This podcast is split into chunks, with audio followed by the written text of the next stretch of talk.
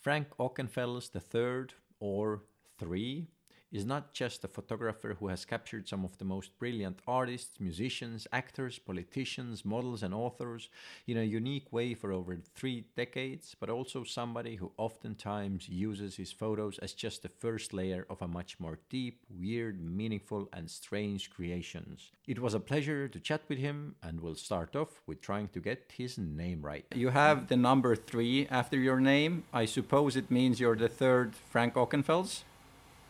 I am. Yes, and I, but uh, I put the th- I put the three because I just I uh, well initially I didn't use it when I was a kid, and then I moved to New York, and my dad I didn't grow up with my dad, but my dad lived in New York, and um, he started to get me work um, yeah, for the company he worked for to do like little press pictures when I was in college. And when the checks would come through, it would say a check for Frank Ockenfels, and they didn't understand why he was getting separate, separate, separate checks. So then we had to make sure I put the three at the end of it, and then from there it just became like, you know, I had just adapted it as uh, part of my, you know, part of my name, and then I got rid of the RD and the Roman numeral and just put a three, to make it just more, more my thing. Well, So- it, it feels very artsy for sure. But but do you call it, is it is it called Frank Ockenfels three? Is that what you call yourself, or is it the third and you just you're just using the number three? I you know it's I think I just uh, it's always been over the years uh, when I was shooting editorial you know years ago when I was a kid uh, it was always uh, funny to see if it appeared or not because they always thought it was a typo because I just put the three at the end of it and um, I kind of like just saying the word three. Uh, uh, when I was in New Orleans working on a job, someone was calling me Frank Trois, which I thought was funny. but uh, but the three is uh, the three just kind of stuck because I just liked how it looked more than the RD or the Roman numeral. So I just kind of it just kind of stuck. I mean, I don't think it was ever conscious. I just think it just was like, oh well, I'm just gonna put this in my name, and and then it became a thing um, over the years. Um, uh, sorry, I can turn it off.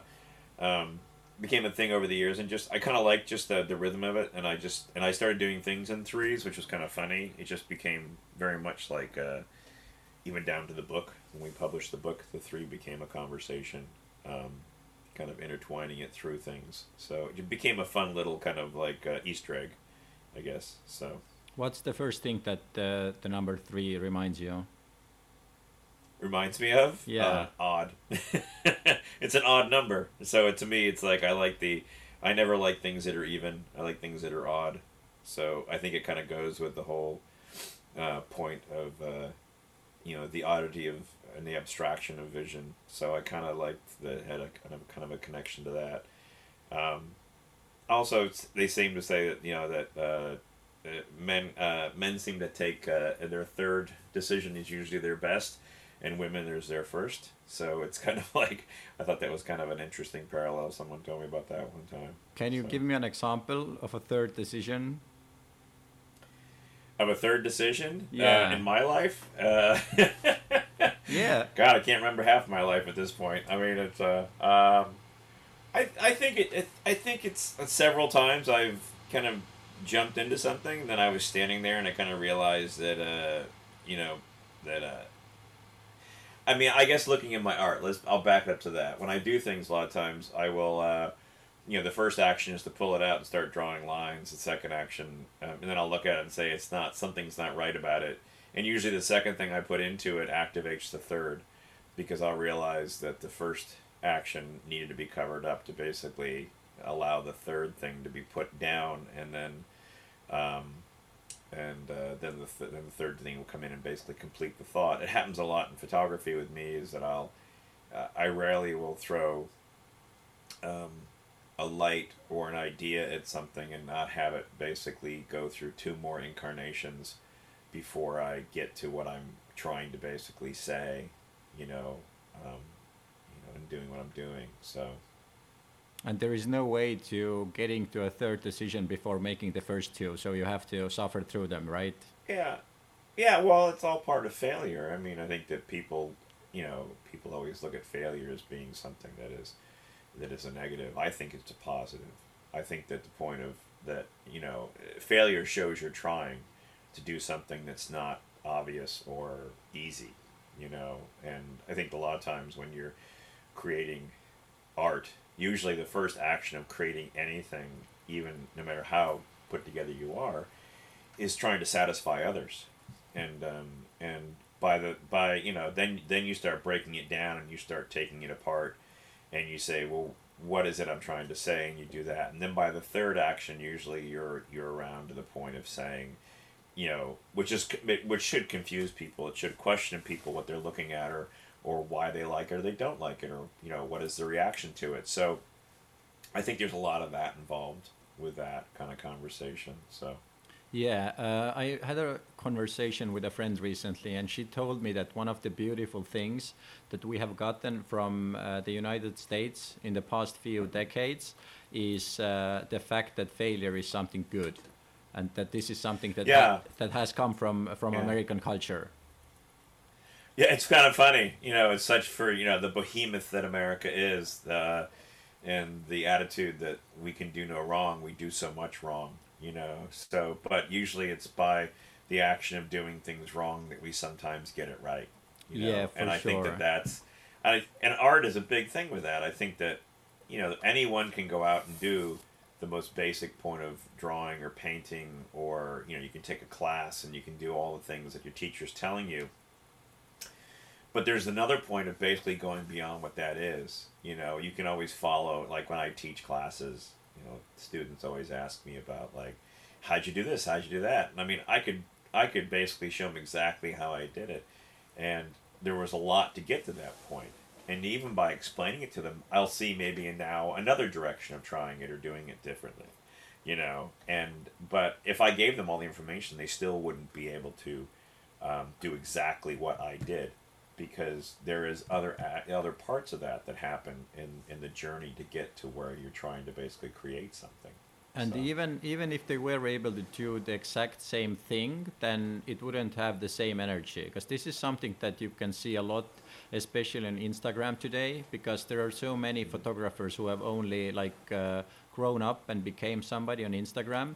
And uh, once you once you see something beautiful, a cool way of taking a photo, it becomes very popular, and people just trying to imitate that. But you can find like twenty thousand photos looking exactly the same and it's like yeah. Yeah. it's cool but there is nothing like special about it anymore Well, that and that's the argument of any kind of art is that, that is that that's the problem when you create art is that who are you creating it for, and that's kind of the the hardest part of doing this because you are influenced by everything around you. So I always say to people, if you're a photographer, don't look at photography.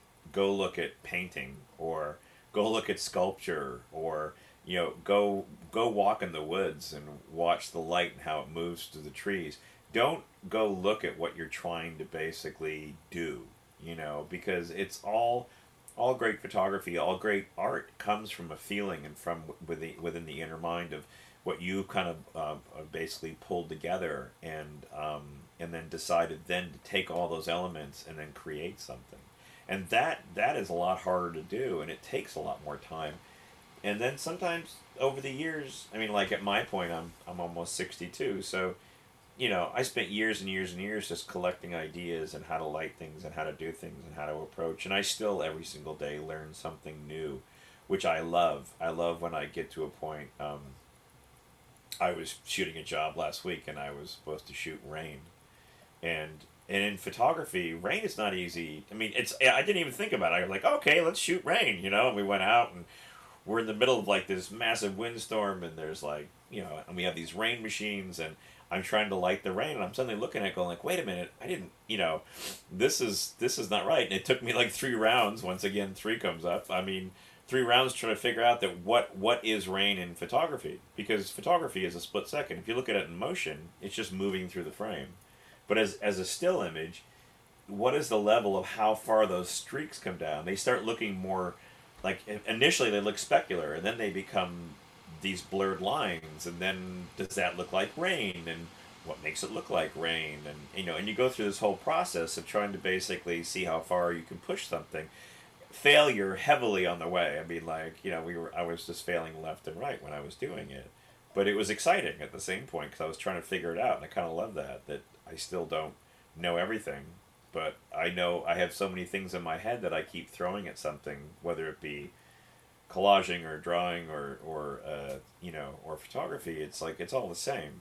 You know, I just keep trying things over and over again and seeing what finally comes out of it. And by the act of doing that, you're finding your own moment in that. You're not basically taking out the instruction manual and saying, if you do X, Y, and Z, you will get what you want out of it.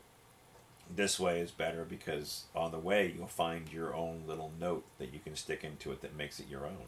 So. Yeah, and you can just like if you just follow instructions, you can build like a nice IKEA table. But if you just go on a yes. journey, you can build a cathedral, and that's a cathedral right. is much nicer yeah. than an IKEA table, right? Yeah, and if you look at a lot of that, I mean, architecture is definitely one of those things where there's the obvious point of how to build a building, and then there's the people who basically decide to go completely off the grid, and and and you can you have to wonder at the at the brain that would go through and basically decide some of the decisions and how they would make it, and and that's they weren't listening to anybody else; they were just listening to themselves. So. Yeah. Uh, what is it that you're most interested at the moment? What has been on your mind? Um, I don't know. It's interesting. I mean, I, I spent, you know, I spent many years kind of just taking pictures and and doing things and not thinking about what to do with any of it. To be honest, I mean, I just you know I'd make journals and you know I had you know I had quite a few journals and drawings and piles of paper and things I'd done, and then you know archives of negatives and digital images, and I would just shoot things because I was trying to just satisfy in the moment of what was going in my head. I never had any intent of making a book or having an exhibition or you know there was no end game in any of it. You know, I figured maybe one day someone would say, "Do you want to do a book of your you know since I'm a celebrity and music photographer, would you want to do a book of that?" So, you know, right now I'm kind of suddenly understanding that I made the book for with teNeues, you know, for I made volume three for teNeues, and and um, and they let me do whatever I wanted to, and you know, David and Nicholas Fahey at the gallery looked through all the images, and they're they're they were the ones that had the direction to it. They had the idea of saying, you know, you should do a book, and I was like, I, of what? And they were like, well, let's look at what you're doing, and they were the ones to kind of see the thread of how to pull all this stuff together that I'd done over my life, and and then then from there, you know, um, the people at Fotografiska saw the you know saw the book and they were excited and they could say, well, would you want to basically put it on a wall, you know? And and you know, I had an exhibition from the book at the gallery at Fahey Klein, but the idea of filling many rooms of ideas, it was yeah, it was another art project to be honest, you know, and and Jessica and I sat for a long time going through like how we would lay out the rooms and, and, and what would they say and the journey that you would have as you move through it. So it's been a big education and what I'm kind of creating right now is just what is next. I mean, because now I've done this, you know, and this show will basically travel for five years through, which is what, you know, they have it for, and they'll run it through their different museums, photography and, and then, you know, uh, the book has gone out and the book did very well and it went out. So do i do another book? And what is the book going to be? What it, what will it even say you know? And so there's a lot of like good kind of resting moment here and excitement about what's next you know? And i i haven't figured that out i'm still kind of just doing the same similar sim, similar things i'm still making collages and doing my journals and and and doing a little bit of painting and then uh, i'm trying to teach myself new processes to see what it is i've recently picked up um, a friend of mine for Christmas. One of my one of my uh, one of the guys I hire for my commercial work got me an iPad for Christmas, and then one of my assistants. Oh, fancy! Um, Congratulations! Really yeah, and he and then one of my assistants turned around and said, "You know, uh, a friend of mine, Jack, Jack," and he said to me like, "Jack." He said, "Why don't you ever sit in a plane and draw on this thing? I have this app." And he showed me this amazing app about what you could do about drawing and overlaying on images and manipulating images on this iPad. You know, and I've spent years getting my fingers dirty and tearing things up, and of course, allowing myself to kind of see what's next in the, in the digital world, and not just saying, "Oh, I don't think it's right," and it's it's you find your own voice in these things. So this, I got this thing called Procreate, and I started drawing and painting and manipulating my images on it. So it's been an interesting, a new whole new education, which I've been excited by because it's almost like starting over again. Like, okay, well, you have ideas. How do they apply to this? How do they move forward? So I kind of like that. I don't know what I'm doing right now, but I'm able to kind of create things out of it. So. Uh, to come back to the book for a second, I, I'm gonna be very very simplistic, and it's probably not that black and white, mm-hmm. but in very like uh, large terms, I feel like uh, some artists, whether it's with a book or whether it's with uh, with some other project, they have like a vision and a dream, but they haven't done anything, and they just have to like work really hard to make something come true. And with other artists, mm-hmm. they just keep on doing what they're doing every day, day by day, for years and years and years. And at one moment, they're like, oh, hey, wait a minute, I have stuff to make a book, to make an exhibition, to make anything else. Yeah. Yeah. Yeah. Uh, yeah. No, I mean it's it's well. It, no, I mean I yeah I see where you're going with it. I mean it's it is that it's it's it goes back to my feeling of that. Why did I do it in the first place?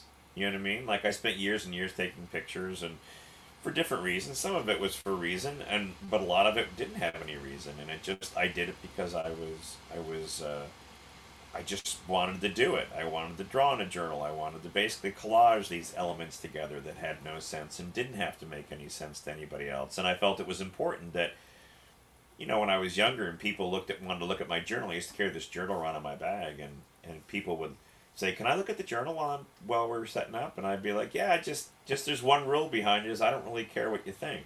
I mean, you know, just look at it. It's not, you know, because journals are something that you do for yourself, and and they're not to be usually journals are usually read after you're dead. you know what I mean? It's kind of like, but these are more like you know, just getting out thought and process. And, you know, they started out that way, much more technical, and then they kind of ended up being more pieces of things and elements and things that meant something to me. Probably didn't mean anything to anybody else, but the visual of it made sense to others, which was fine, you know? So I think that, you know, doing the book was just was just kind of like this kind of like well here's here's the multi you know i mean like someone said it was almost like looking at somebody had multiple personalities i mean a lot of people who i have said to me that you know who did this in the book, who did the drawings, who did that. I mean, uh, you know, and I had to say to them, it's all me. I mean, I just they're all my different little brains that I, you know, that every in my everyday life that I choose to play with in the sense of one day's photography, the next day is going to be collaging or drawing or painting or, or. Uh, about journaling, okay. there is this very famous saying that you sh- should always write posthumously. Is that something that you think when you're uh, doing your journal? Uh, Sometimes, I mean, I guess, yeah. I mean, I it's more the point of just basically uh, flushing the mind. I mean, it kind of it, it writing came from the point of not necessarily to basically say anything to anyone else. It was to basically um, empty the mind. So, and my mother, when I was younger, when I was in college, I used to get I used to get these anxiety attacks, and uh, she basically said to me, "Well, if you just write you know, just sit before you go to bed so you can go to sleep and write down all the things you're thinking into a into a you know pad of paper. You know, so I kept the pad of paper by my bed and I would write down like I just sit there and I just scroll out whatever was in my head so it wouldn't be running around in my brain all night. So And did it that's help? kind of where all the writing came from. Oh yeah, yeah, still does today. That's very good because this so. is actually this is actually advice that I've I have given to so many people who are struggling with anxiety, because I've always yeah. had a very racing mind as well, and it's uh, it's such a helpful thing to do. So it's yeah. uh, it's a very good tip for anybody. Uh, talking about yeah. Uh, talking about going to sleep, uh, did you have any dreams today?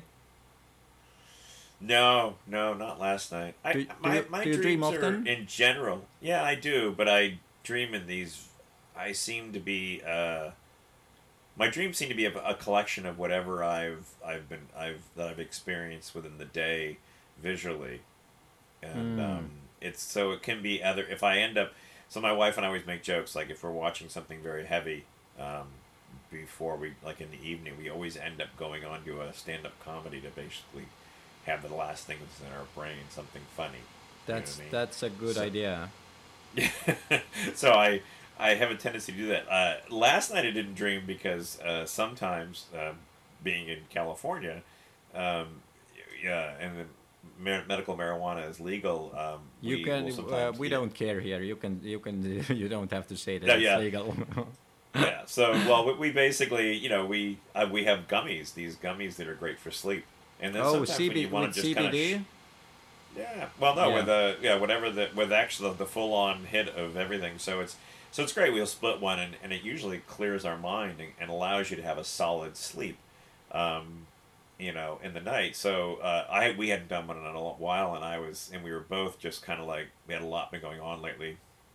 And I was just going like maybe tonight's a gummy night, you know what I mean? So we took half one last night. So when I do that, I don't usually I don't usually dream. There'll be abstractions of things, but not as intense like where I'll. Uh, when I was younger, I used to talk heavily in my sleep, and go through full you know scenarios and you know and not remember any of it. Move around and walk around and do things. And um, as I'm older, I don't do it at all anymore. But my my dreams seem to be tremendously they combined like multiple people. Like it never is like one subject moving forward. It's like let's take all six things that happened today and put them together, and then see what comes out of it. Which is probably about, probably about right for my brain. But that's that's kind of what they usually are. So Uh, do you find dreams interesting? Is it something that you think about or you wonder about? Like, what's the, what's their meaning, their purpose, effect on life? sometimes not much. I don't give it much thought behind it. I guess I usually can go backwards and realize why I was dreaming about it. You know, from the day before. It's I'm never surprised at why I'm dreaming what I'm dreaming. Let's say that much. You know I Okay. mean? Uh, I have a question which you don't have to answer because there is a topic that everybody is very, very tired of. Uh, but uh, how did you keep your sanity during the lockdown? If, Um, if, if you if you had to do something to keep it, because many artistic people are are uh, alone a lot of the time anyways, or, or solitary, Yeah. so they didn't really bother them. But uh, did you do anything anything different, or was there was there anything like uh, interesting or poignant about uh, the last year and a half? Um, you know, at first it kind of slowed everything down because I was home suddenly all the time. Um, my wife even making the joke when we hit the five month mark. She said, "This is the longest you and I have ever been together." You know, because I always travel so much. So, um, I live on a half an acre um, in the valley of Los in the in, in Tarzana, which is in California, um, and uh, we have a half acre, and we have a separate building to our house um, and we have a lot of outside property, um, so we can wander around outside. So the sanity of basically being stuck in a in a small room, like if you were in the city, we didn't have to deal with that. Um, my uh, and then both my sons were home. Uh, one had to basically finish his high school and then graduate and then go to college for the first year, all while sitting in the house. So uh, we were dealing with his whole thing. So once we got that all figured out, um, I started trying to figure out like what was next. Like how can I? Here, here are all the the barriers of what I have to do now. What can I do to create something out of it? And um, there were several models that I'd worked with um, that had come to the house that had helped me go through things. And there was this young lady named Shelby Diamond, and she was living in Italy at the time. She got she was ended up being she was in Italy on on a on a, a school thing, and she ended up staying. And so we started talk. I I kind of asked her if she would get on a FaceTime with me or a Zoom call, and then I ended up working where I started photographing her off the screen of the computer, and I came up with all these. And she was really patient with me, and because we'd worked together before, so it was easier. So we shot all these pictures um, using uh, just working with that the that she'd move her camera around on her computer, find a piece of light, and then I would photograph it. We'd talk through the whole thing. That ended up. Um, I did that several times. Um, I think there's a couple pieces in the, actually the exhibition that ended up making it into it um, uh, that were that were done this way off the computer screen. But I then kind of moved it forward, and then we made it even more perfect, and we found the better process. And I ended up actually shooting jobs off of using the same process using the computer. So I gave myself little tasks to say, you know, well, this isn't you doesn't mean you can't take pictures of people that aren't sitting in your house. That you can have the barrier that what can you create off of this? And I kind of took it upon myself to kind of see how far I could push that. So and then also in the middle of the lockdown, um, you know, uh, Fotografiska approached me about doing the show. So I spent a lot of time during uh, the lockdown uh, setting up and working with Jessica, um, laying out the show and deciding what was going to be in the show and getting the pictures figured out and everything. So, oddly enough, by the uh, because of the pandemic, I had a tremendous amount of time to build and work and make the show happen. So, you know, I I I could I mean it wasn't as like uh, mind numbing as probably other people were going through it. You know, it's a little difficult that you can't go out and do certain things, but you know, I've I've been lucky to uh, be able to, uh, you know, I had a I had a pro- I had a project to do for the last three years, and it still goes on. So you know. Mm-hmm. And with artistic things, also there is always this uh, push and pull of uh, freedoms and constraints, right? Because you can oftentimes th- think that oh, I don't have these like. Uh, I don't know, some technical gadgets available to me, or I don't have these locations. But oftentimes, these are the things that actually push you to uh, try to come up with something new and actually grow. Yeah, I mean, I think people always give too many excuses of why they can't do something. I don't have enough space. I don't have the right camera. I don't have this. I don't have that. If you you can create out of whatever. If you have dirt and water, you can make something. I mean, it doesn't really. I mean, you just got to start doing. And the thing about it is, the act, the pro- process is so important, and people forget that. They get tied up in their their needs of you know their creature comforts or those are a lot of times those are crutches i mean they rely too much on the camera or this or that you know to make an image you know or create something and i think that's kind of a sad part to it you know i just you know in the exhibition there's a whole wall of uh, of things i either drew on or collaged on or whatever and a lot of that just was like well there's a piece of plywood here well, if I put this house paint on it and then I take a marker and I draw on it, you know, I'm I'm still moving forward. I'm still trying something that I haven't done and and expressing what was in my head and, and out of curiosity. So, you know. Yeah, I always uh, bring up the example of Charlie Chaplin. And uh, I've told people so often that, like, if you look at the uh, availabilities that Charlie Chaplin had, like the camera quality that he had, he had absolutely Yeah. nothing. He had his body and he had a camera that was simpler than what you have on like the cheapest phone right now and uh, Yeah. like and I, I dare people to give me like 10 movies made in the past 20 years that are better than what charlie chaplin made with what he had Right. Yeah, I mean that's a lot of the things, and people get so wrapped up in. I mean that that's kind of the genius part of like of the iPhone is. Uh, I spoke at my when my son was in high school. I I went to his class and I talked about you know it was, it was a class to make movies and you know little skits and stuff and you know I took all these things and I showed him a bunch of things I'd done on my iPhone.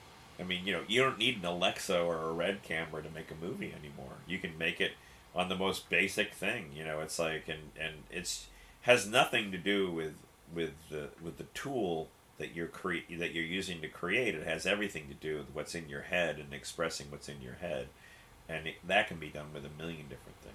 So, yes uh, how old are your sons uh, they're twenty. Well, right now, twenty and twenty-two. and they're both going to college No, no, no. Uh, my younger one goes to uh, Berklee School of Music. He's a bass player.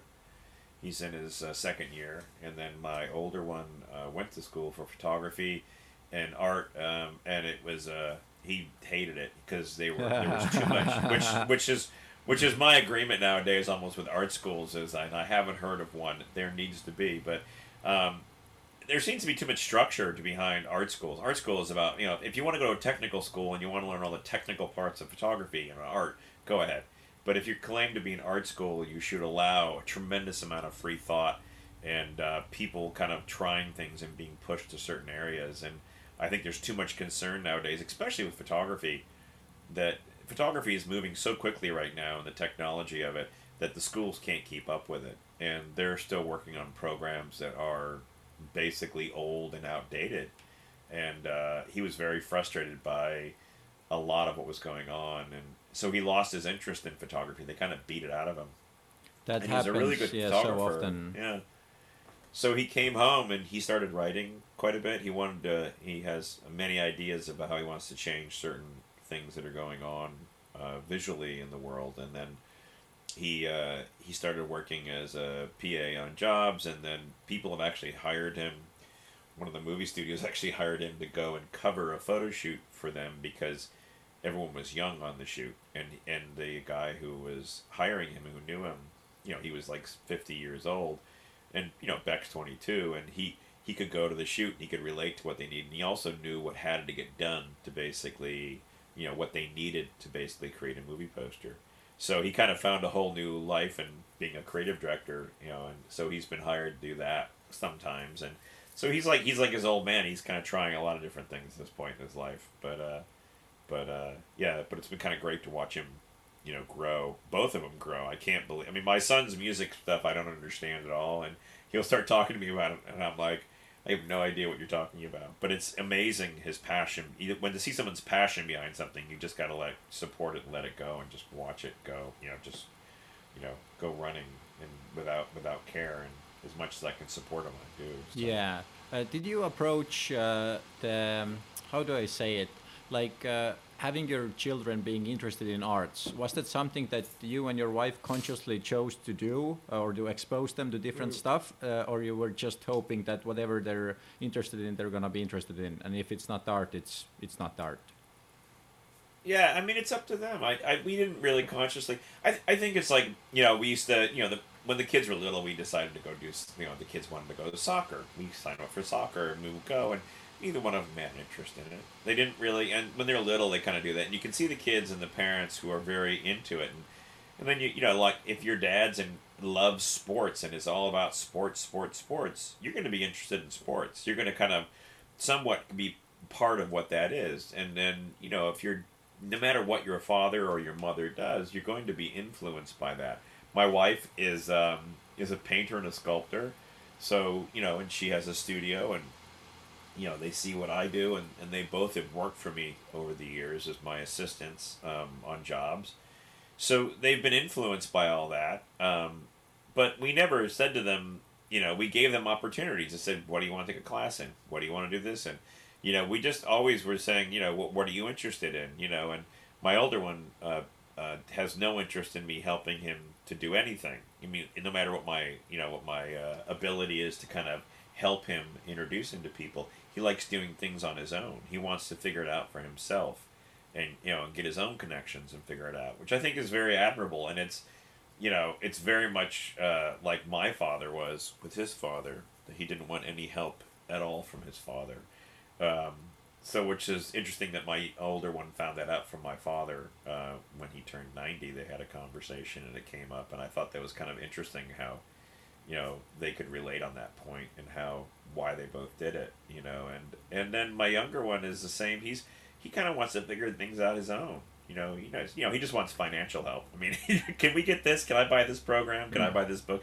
I mean, that's all they that's all they want. So their their creativity, because especially with music, I mean, we played definitely played different kind of music in the house. We, we're not you know top forty or pop pop music household you know so he heard a lot of different things so and he heavily got into jazz which was amazing to hear a you know an 18 year old kid you know taking a miles davis piece mm-hmm. and then mm-hmm. um, transferring it to uh, playing playing how miles is playing but take the same notes and play it on a bass mm-hmm. i mean and he was mm-hmm. transcribing this and i'm like listening to him going like that's amazing i didn't tell you to do that and, and you just did it and it's interesting to you and he he found out that you know how he could hear music and how he would work work through it. So, you know, I think just supporting your kids and what they what they're interested in moving for, and then not judging them, you know, is kind of half the battle. So. Has has there been anything that you've like really, really, really wanted your sons to understand or uh, or uh, like uh, move towards, and they haven't been uh, responsive to that?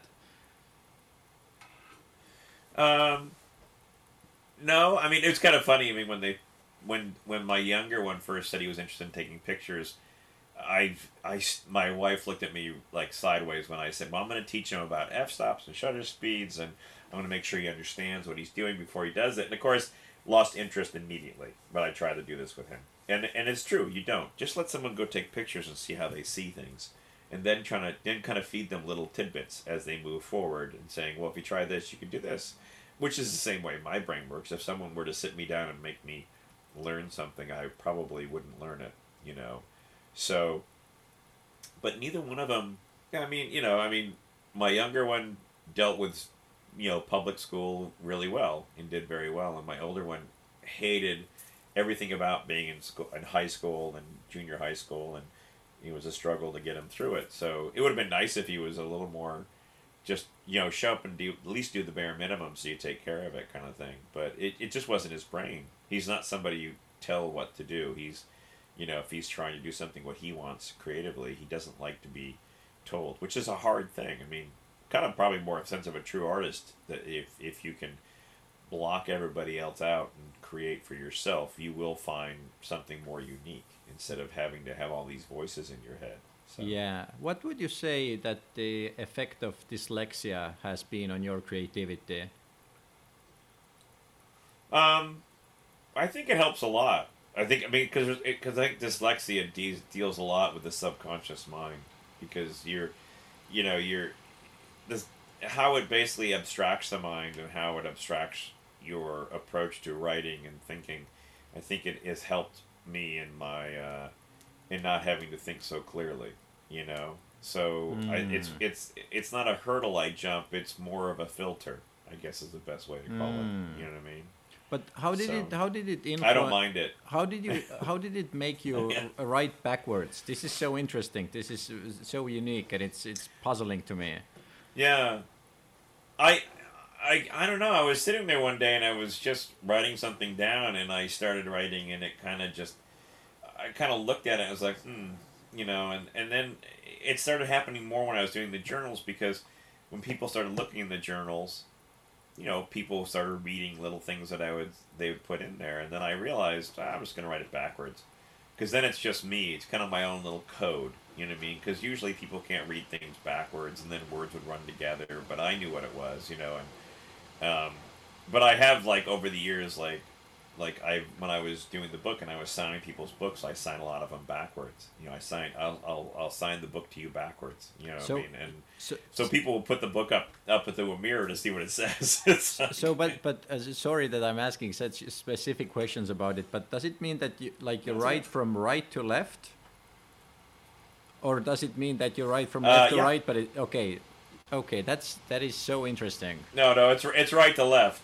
Yeah, it's right to left. Can and I can get into if I've if I've been work, doing a lot of it lately, I can get really into emotion of it, and then sometimes I have to kind of, you know, you'll see sometimes letters will basically reverse themselves, or I'm also renowned for basically using the wrong, um, like a two or is it two T O or T O O or is it, you know, I'll use the wrong word for things sometimes, and then and and and then when you look at it and you look at what it's used at sometimes it makes more sense than actually using the right mm. uh, using the proper grammar. So that's the subconscious. So sometimes subconscious that, that coming up. Sub- yeah. Yeah, that's very cool. that's cool. right. Yeah, and what? I accept that hundred percent. So yeah.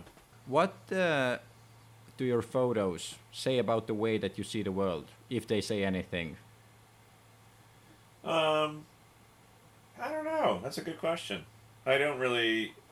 I just kind of, uh, and maybe it's maybe it's how I see the world in the sense of more of abstraction than I like when things aren't perfect.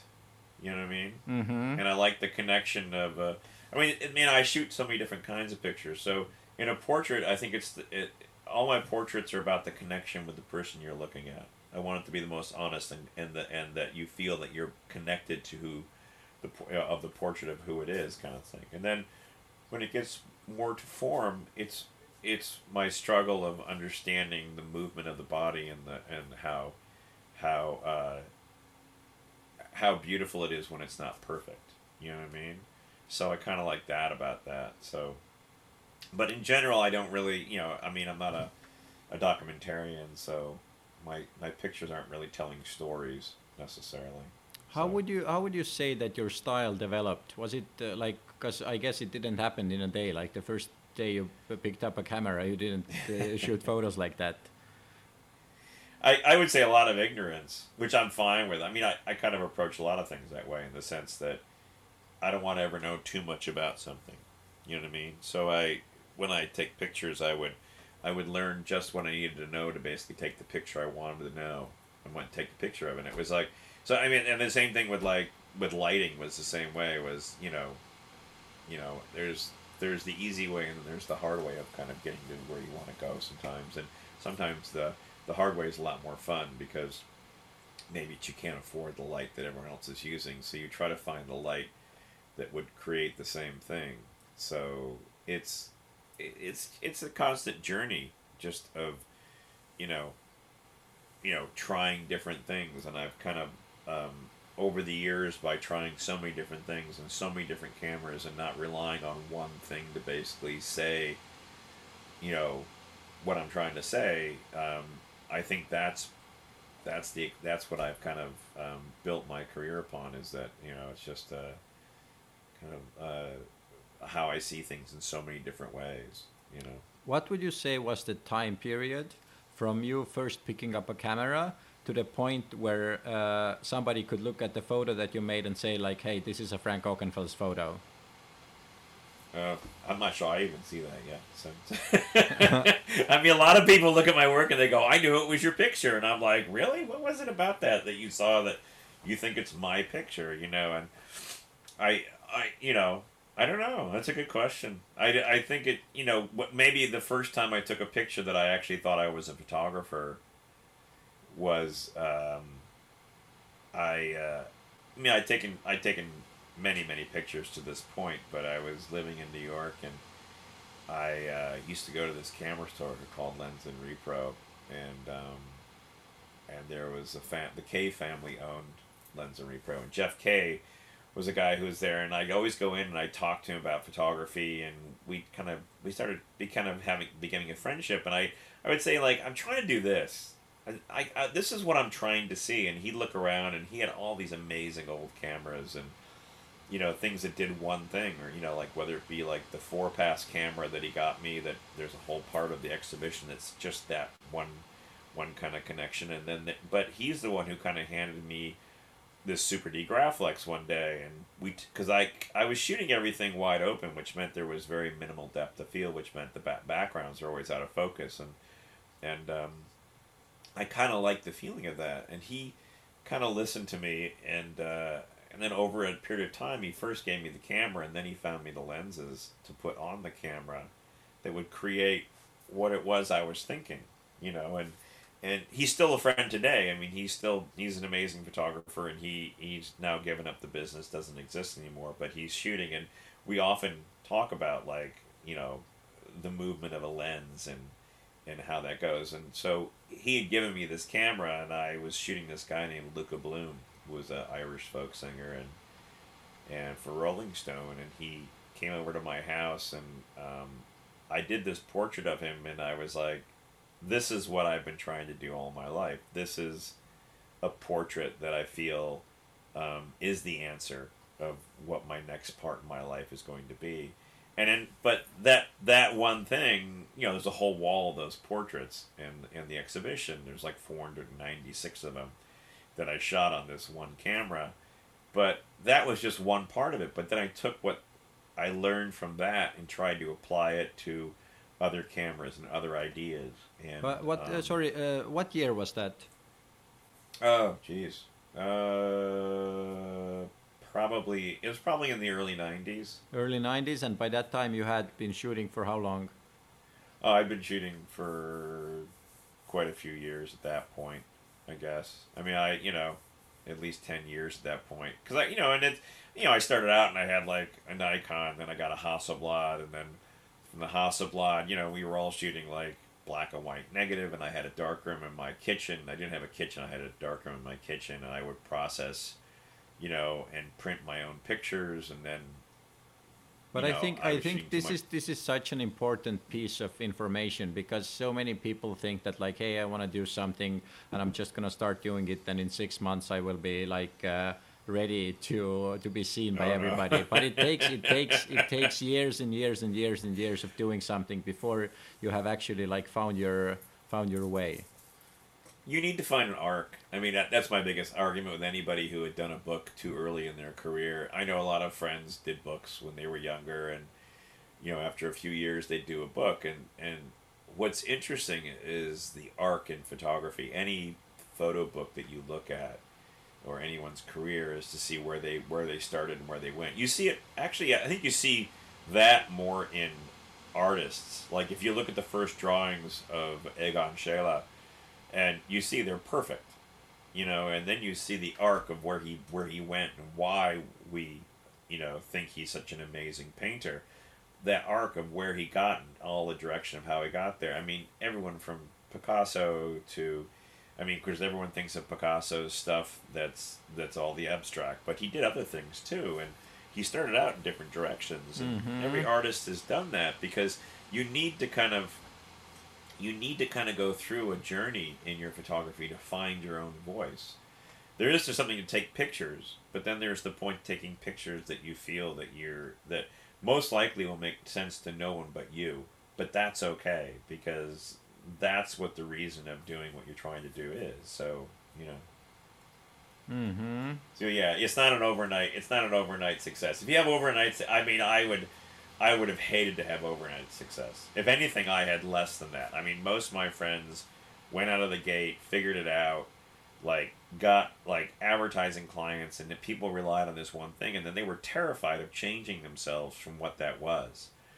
And because that's what made them money, that's what kept the lights on, that's what was able to keep their studio going, and and I would change out what I was doing every six months. I would like all of a sudden I'm not shooting in that camera, I'm shooting a different format, or I'm using this light instead of that light, and it was just this collection because I just constantly wanted to try to learn something new and see something different, you know. And in middle of that, you obviously you had the other things you could do, but always trying to do something different was more interesting to me, you know, or seeing differently.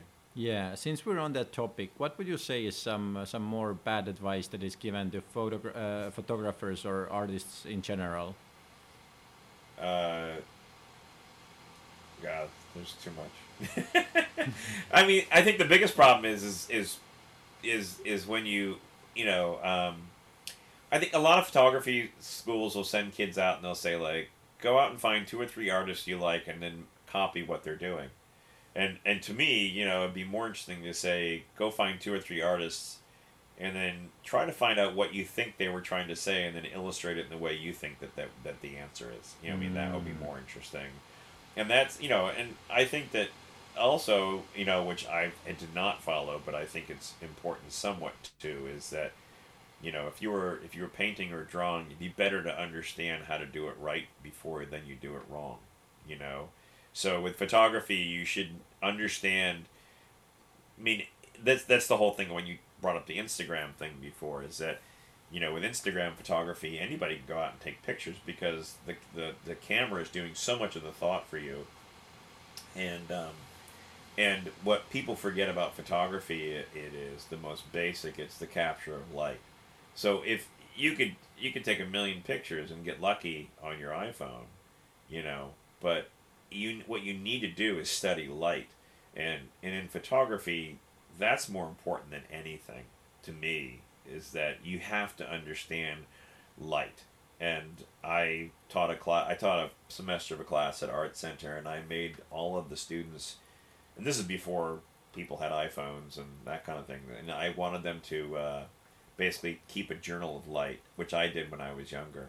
And i would just basically make a record of like you know and it all kind of started sitting on an airplane you know, and, and you know when it banks and that light goes through the whole airplane, and you watch how the whole interior of the airplane changes just by the act of pushing that light through it. Well, how was that created? What was created? What you know, hard light was coming through and hitting the white walls on the other side, and and then illuminating and kind of filling back, and you know, and, and it's this whole wonderful motion, and you can put your finger up on maybe in, on, on the table and you watch the shadow move around it and how the light changes over that over and over again. So I made them basically just kind of keep these journals. Like every day when you see a piece of light you think is interesting, make note of how it's created.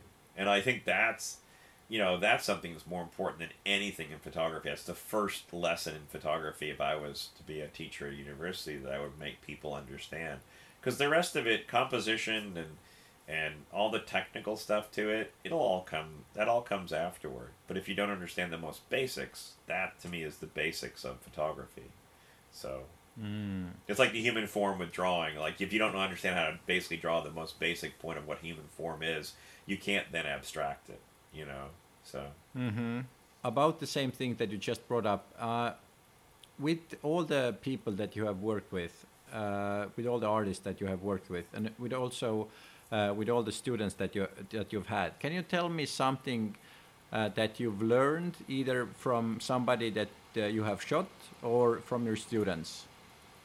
Um, well, it's interesting with teaching across the board, and it happens every time I teach, um, which I've kind of missed it the last couple of years. I haven't taught in the last couple of years, like you know, you know, face to face with people. I did a couple of lectures and talks on internet, but that's I don't really find that as as easy or as interesting. Um, but I learn a lot about myself because as I'm teaching them and I'm and they're asking me questions, I have to explain things. So it's interesting when you have to basically look back and explain to yourself or talk about how you did it, how it reminds you, and then you start learning from that process.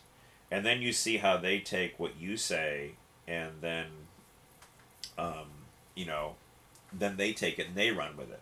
And then you say, oh, that's interesting, because I wouldn't have seen it that way, but that's great that you did see it that way, because that means that's more you and then you then you you know then there's a lot of times it's a lot of little little little tools people will bring sometimes. It all kind of back when i used to teach at uh, santa fe workshops um, many many years ago i used to teach a class on polaroid on 665 polaroid negative and we basically have all these pictures. And then digital came around and um, the first time someone showed up i mean the, i taught this class and there was 20 students in it and we were together for a week and, and about 75% of the class had digital cameras. And i'd never touched a digital camera. So it was really difficult for me but then i found it was a lot easier for me to teach the class digitally because it was a lot quicker and you know the sensors were much more of what i was thinking in the first place. And so they all taught me about digital photography. I went out and bought a digital camera when i left um, that workshop to teach myself how to use it and to see what's next. So just by the act of having a class, I ended up starting shooting digital because I needed to learn what it was, and I saw that it had possibilities that I hadn't even thought about yet. So, and then subject matter. Um, I mean, it's it feels funny to say it, but I mean, but not funny, but it's just kind of it feels little, like obvious. But um, I over the years I had a relationship with David Bowie, and we did 15 shoots together, and and he was the most supportive of me trying things that were new without any judgment. You know, I could say, this is what I'm working on, or this is what I'm trying. And he was the first person to look at my journals and kind of say, what are you going to do with these? You know, these are amazing. Because he'd sit there and he'd go through them page by page, and he thought it was funny I wrote backwards. And we discussed, you know, why and what the process was, and where my brain was, and what was this about, or what's that about. And, you know, and he but he would always be supportive in the process of me trying to try something different you know and i think that's why our relationship started on the point of trying something different you know. I i painted him with a flashlight you know and which you know which was different. And from there on we always you know what he got next what's next what you try this light do this light. There was never any and he never looked at me and said this is the picture i want you to take.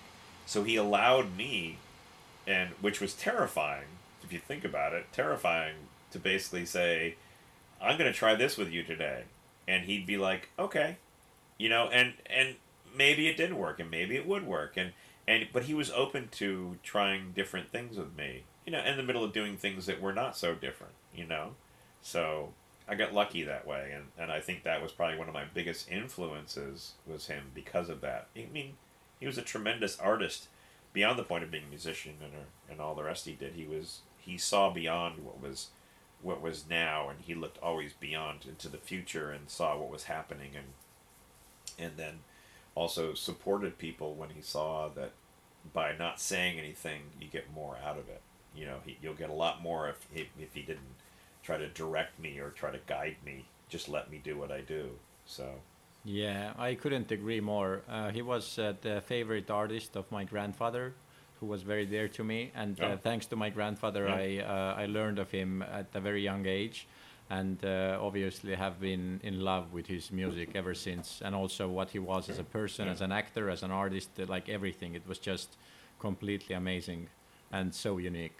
I'm, I'm, I really, I'm really hoping there's a book of his art that will come out one day, like a really big book, because it's like the ideas and the things he did, and the, and just blew my mind. He'd show me, I'd be like, this is crazy. This is like insane what this is. So yeah, hmm But if if I can uh, like uh, uh, bring out the similarity between you and David Bowie, then it would be the fact that uh, with David Bowie's music, even if it's something that that was made like uh, 45 years ago, uh, people today, people my age, people much younger than me, still love it just as much, and it still sounds just as fresh. It doesn't feel old. It doesn't feel aged in any way and in so many ways your your photography and your photography plus whatever you have like uh, put on the photography but whether it's collages or uh, like uh, painting drawing whatever it feels exactly the same way to me that it's uh, it's ageless basically. Because it's i can look at your photos from the 1990s and uh, if you had made them yesterday i would be like wow this is this is amazing.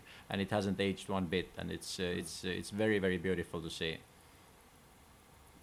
Thanks. Thank- I mean, timeless is like I like the idea of timeless. I mean, I like the idea of something doesn't have to feel so much playing into what is what is popular. You know what I mean? So, uh, but it, and it is very much like he David constantly would try to see what's next. I mean, he create all the musicians he would find, the types of music he would get into. I mean, he spent hours talking to my assistants over lunches about what what he felt like. What are you guys listening to? What did you see lately? And you know, he didn't want to talk to me. I was, you know, he, he knew. I was, you know, I was close to not his age, but I was.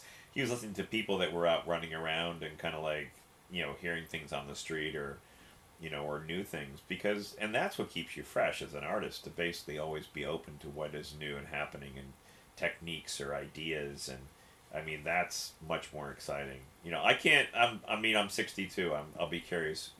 I mean, I have so much that I want to learn before I hit my 70s, and um, I keep taking classes and things that that make no sense to me. But I'm, Yeah. I'm trying, trying to do like I take uh I take these drawing classes uh, with my wife online.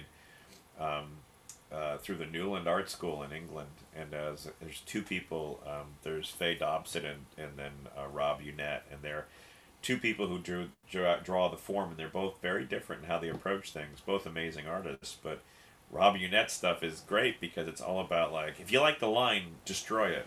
You know what I mean? And okay, you made this thing now. If you the minute you start to like it, now tear it apart and put it back, and don't you know? Don't look for the perfect or the point, you know, the form. Look for the more the feeling of what the form is, and it's like, and it's great to. And I can't, I can never do it. He's an amazing illustrator, painter. I don't know how you want to label him. He's just an amazing artist, and I'll take these classes, and I get I.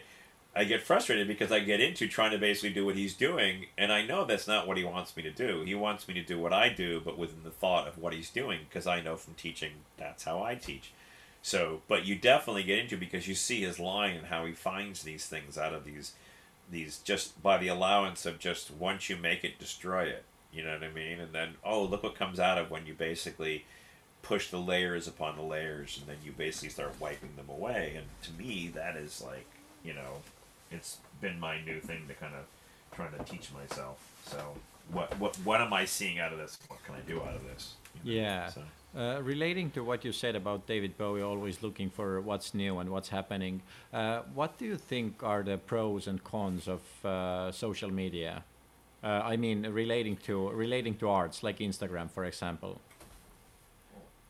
I think it's great. I mean, I don't have any problem with Instagram. I mean, I think it's great that more people get to put stuff out and and and get to see things and try things and. I mean, it's a commercial entity, and, and the pro- the problem is somebody. It'd be great if someone made one for the arts. You know what I mean? That just basically didn't have any issues with nudity or or what was disturbing to people or whatever. That it just was about art. You know what I mean? And what how people express themselves, and um, that will be interesting.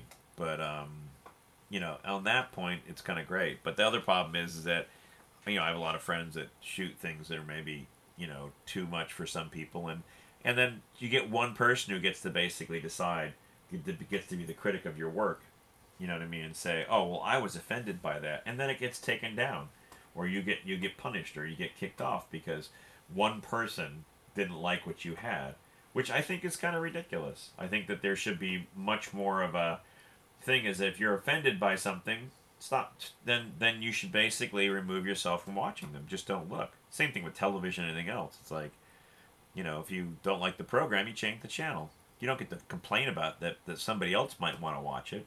You know, so yeah, I mean, because the more you say you don't like something, um, I mean, by walking around saying that, more people want to go see it. So basically, you're kind of you know screwing up your own thought pattern in the sense of. Uh, but it's also that the idea that everyone has to have the exact same you know desires i mean it's just kind of like you know what they like what they feel okay about is it's just not right it's not it doesn't make any sense you know it's a very you know religious belief that these are the rules and don't break them and of course the most people i know that are heavily religious all have broken so many rules and they forget the very the, they, they always forget the very first one which is basically forgiveness you know what yeah. I mean? It's yes. like, you know, that you don't you know, you don't live in judgment. It's kinda like, you know, it's like if you don't like what I'm saying, that's okay. But, you know, that's what's part of it that's part of being part of a society. So yeah. Uh, what would you say is your biggest vice that you're willing to share? And has it been a help or a hindrance my in your creative life? Um, my biggest vice. I kind of like. Let's see. Uh, Pro- I mean, I guess sexuality in the sense of that it's you know, I don't have an I don't have issues with. Uh, I mean, if you think, I mean, I don't have any issues with anything that's sexually overt. I don't have an issue with that. I mean, I think it's funny when people get so twisted about pornography, but they'll watch a violent movie. You know what I mean? It's kind of mm-hmm. like you watch someone's head get chopped off, but to watch people have sex now, that's like upsetting. You know, it's kind of like, or even just the nude body. I mean, I you know I I I I love the human form. I've been accused of not being. Why don't you shoot men? It's because I just don't see it. I don't. It doesn't. You know. I mean, you shoot what you basically you do, and but to stay with my own thoughts is I should be shooting things that I'm uncomfortable with. You know, so maybe I should be shooting, you know, men and, and trying what that is and seeing where that goes. Uh, but I think that uh, vice wise, I don't really have many. My my biggest vice, which I can't, which my my my one addiction I still have in life is I love really good, you know, red wine, Italian red wine. And the problem being is that I now in my in my sixties have acquired acid reflux. So, which means I'm not supposed to drink red wine. so, you know, so I let myself drink it a couple nights a week and that's all. Just to, so I don't, you know. But beyond that, I mean, I went through a lot of things when I was younger. You know, I didn't ever become an addict, but I I definitely tried drugs and did all that when I was younger, and I, you know, I do, uh, you know, and I never really drank to excess. But um, as I got older, I think in my forties, I started drinking red wine. But uh, when I I have a I had a tendency when I was from my 20s and into my my my mid my late well, my late 40s um, I internalized a lot of things and allowed my stomach to churn all this acid up and and kind of create the problems that I have today. I instead of just allowing myself to you know go beyond that and kind of like you know just calmly go through life and not let every little thing kind of drive me crazy or upset me. So um, my my one vice I have left is is red wine, and now I'm being being kind of told I shouldn't be drinking it because of, of health reasons of that kind of thing. So so I try to do other things to kind of get around it, so I'm able to do it. So. And uh, how how, how so, have those vices uh, influenced your creativity? Have there been a help or a hindrance, or both? I can help. I think it's. I mean, it's. I mean, it was definitely a conversation when I was putting things out to put into the show. Jessica and I looked at a couple pieces. And she's like, "I'm not really sure we can put this up on the wall. Do we have something else?" And I agreed. I mean, it's just sometimes you know you basically do draw from the darkest point of your mind, you know. But I also have a very dark sense of humor in the sense that I allow. Um, I make fun of my own, you know, you know, being the you know, being like I always drew all these drawings of this big fat guy with a tiny little penis running around and always kind of getting caught in the middle of what he's doing, you know, and, and that's kind of an ongoing drawing that's happened in my life, you know. That will that of- will be in my you know, dreams he- today. That that humor. Um, so yeah, I mean, I think they've all. I mean, all of it is all strewn through the work. It all. It's all a good catalyst to have. It's all uh, okay um, to basically, uh, you know. Um, I mean, you use everything in your life. I think the problem is everyone basically is terrified of their own darkness. That everyone, everything has to be happy, shiny butterflies, you know. And I, I'm, I like seeing the darker side of, of, um, of everything. I think you are so lighter side. right, and I think this is a message that so many people need to hear and really let it like sink through them because I think you're so so so right. Yeah, Mm. uh, I'm gonna I'm gonna read you a quote. I think it's from the Mm-hmm. Bible, but it might be from one of the books that was left out of the Bible. But uh, Okay. but uh, tell me tell me what you think about that. I think it relates to what you we were just talking about. Uh, Okay. quote if you bring out that which is in you that which is in you will save you if you don't bring Yeah. out that which is in you that which is in you will destroy you end of Uh-huh. quote Yeah, yeah. I think that that goes across the board in the sense of you know allowing yourself to be the truest point of who you are and what you see and what you do. Um, and the minute you basically trying to cover it up, it's gonna it, it just eats away at you because you're not allowing it to get out. I mean, there's a lot of great artists probably that never will be ever seen because people have either told them that you know what they're doing isn't right or it doesn't make sense to them, so they listen to others instead of listening to themselves. So um, I would agree with that hundred percent. yeah beautiful well uh, frank thank you so much it has been so nice talking to you and Well, I uh, hope this has uh, been good for you, and I, I hope that that that the my, my main thing for the exhibitions and that that we've built for Fotografiska, the important thing, and which I want to leave everyone with this thought is that it uh, it's supposed to inspire. It's not supposed to, you know, it's supposed to make you want to leave and kind of create, and and that's been my biggest push on this exhibition, is that the inspiration should be the biggest takeaway on the whole thing. If you get it or not, if you understand it or not, or whatever I was going through, it should inspire you to go out and create, you know, and and that's what I've I like that more than than being famous or successful or anything else anybody wants to call all this. But I think it's it's more fun to inspire people to kind of create. So what has been uh, most inspirational to you in the past few years Um, I don't know. That's a good question. I, I, I'm inspired by so many different things uh, that I, I, I keep going to see things that that I you know my, my biggest inspiration is is movement through things and I, I have a tendency to every time I find there's a Richard Serra sculpture in my travels I'll always go visit it and walk through it because it's a journey and I love how light moves through things. So I have a tendency to go see a lot of exhibitions of, of artists and just take take away what I think, but uh, you know, take away and kind of process and say, well, where's what's this make sense to me? How does this make sense to me? Kind of thing.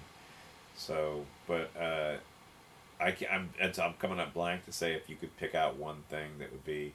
I mean, there's all little pieces of things. I mean, I just the other night I just watched the uh, the what was it like the the death of Macbeth or the killing of Macbeth or whatever, and it was like that they did on Apple Television. It's all beautifully done in black and white, and you know Denzel Washington, and and uh, it's unbelievable when you see things like that. You forget you because sometimes people forget how beautiful graphic photography can be, and and how it can be used, and doesn't have to be so obvious, you know. So that little thing will take a beat inspiration. I'll see something on Instagram and I'll go like, "Oh, that's inspirational for me to try this," you know. And I'm never usually trying to do exactly what I'm seeing. I'm just trying to basically see how I can process it myself. So, uh, which is the same with seeing the exhibition. Is that you look at the exhibition, you're not going to go home and make journals like I make journals or take pictures the way I take pictures, but it may inspire you to be free of mind and kind of go out and you know not not think with such judgment of uh, what you're trying to do and just do. You know. hmm Uh, uh, sorry, I lied to you. I'm going to ask you one more question. Uh, you Sure. said you were like 61 or 62 at the moment.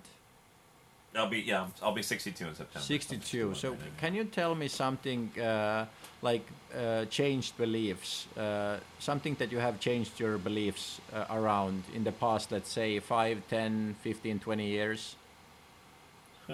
I I've been lucky in the sense that I my beliefs are always or never are ever changing, let's say.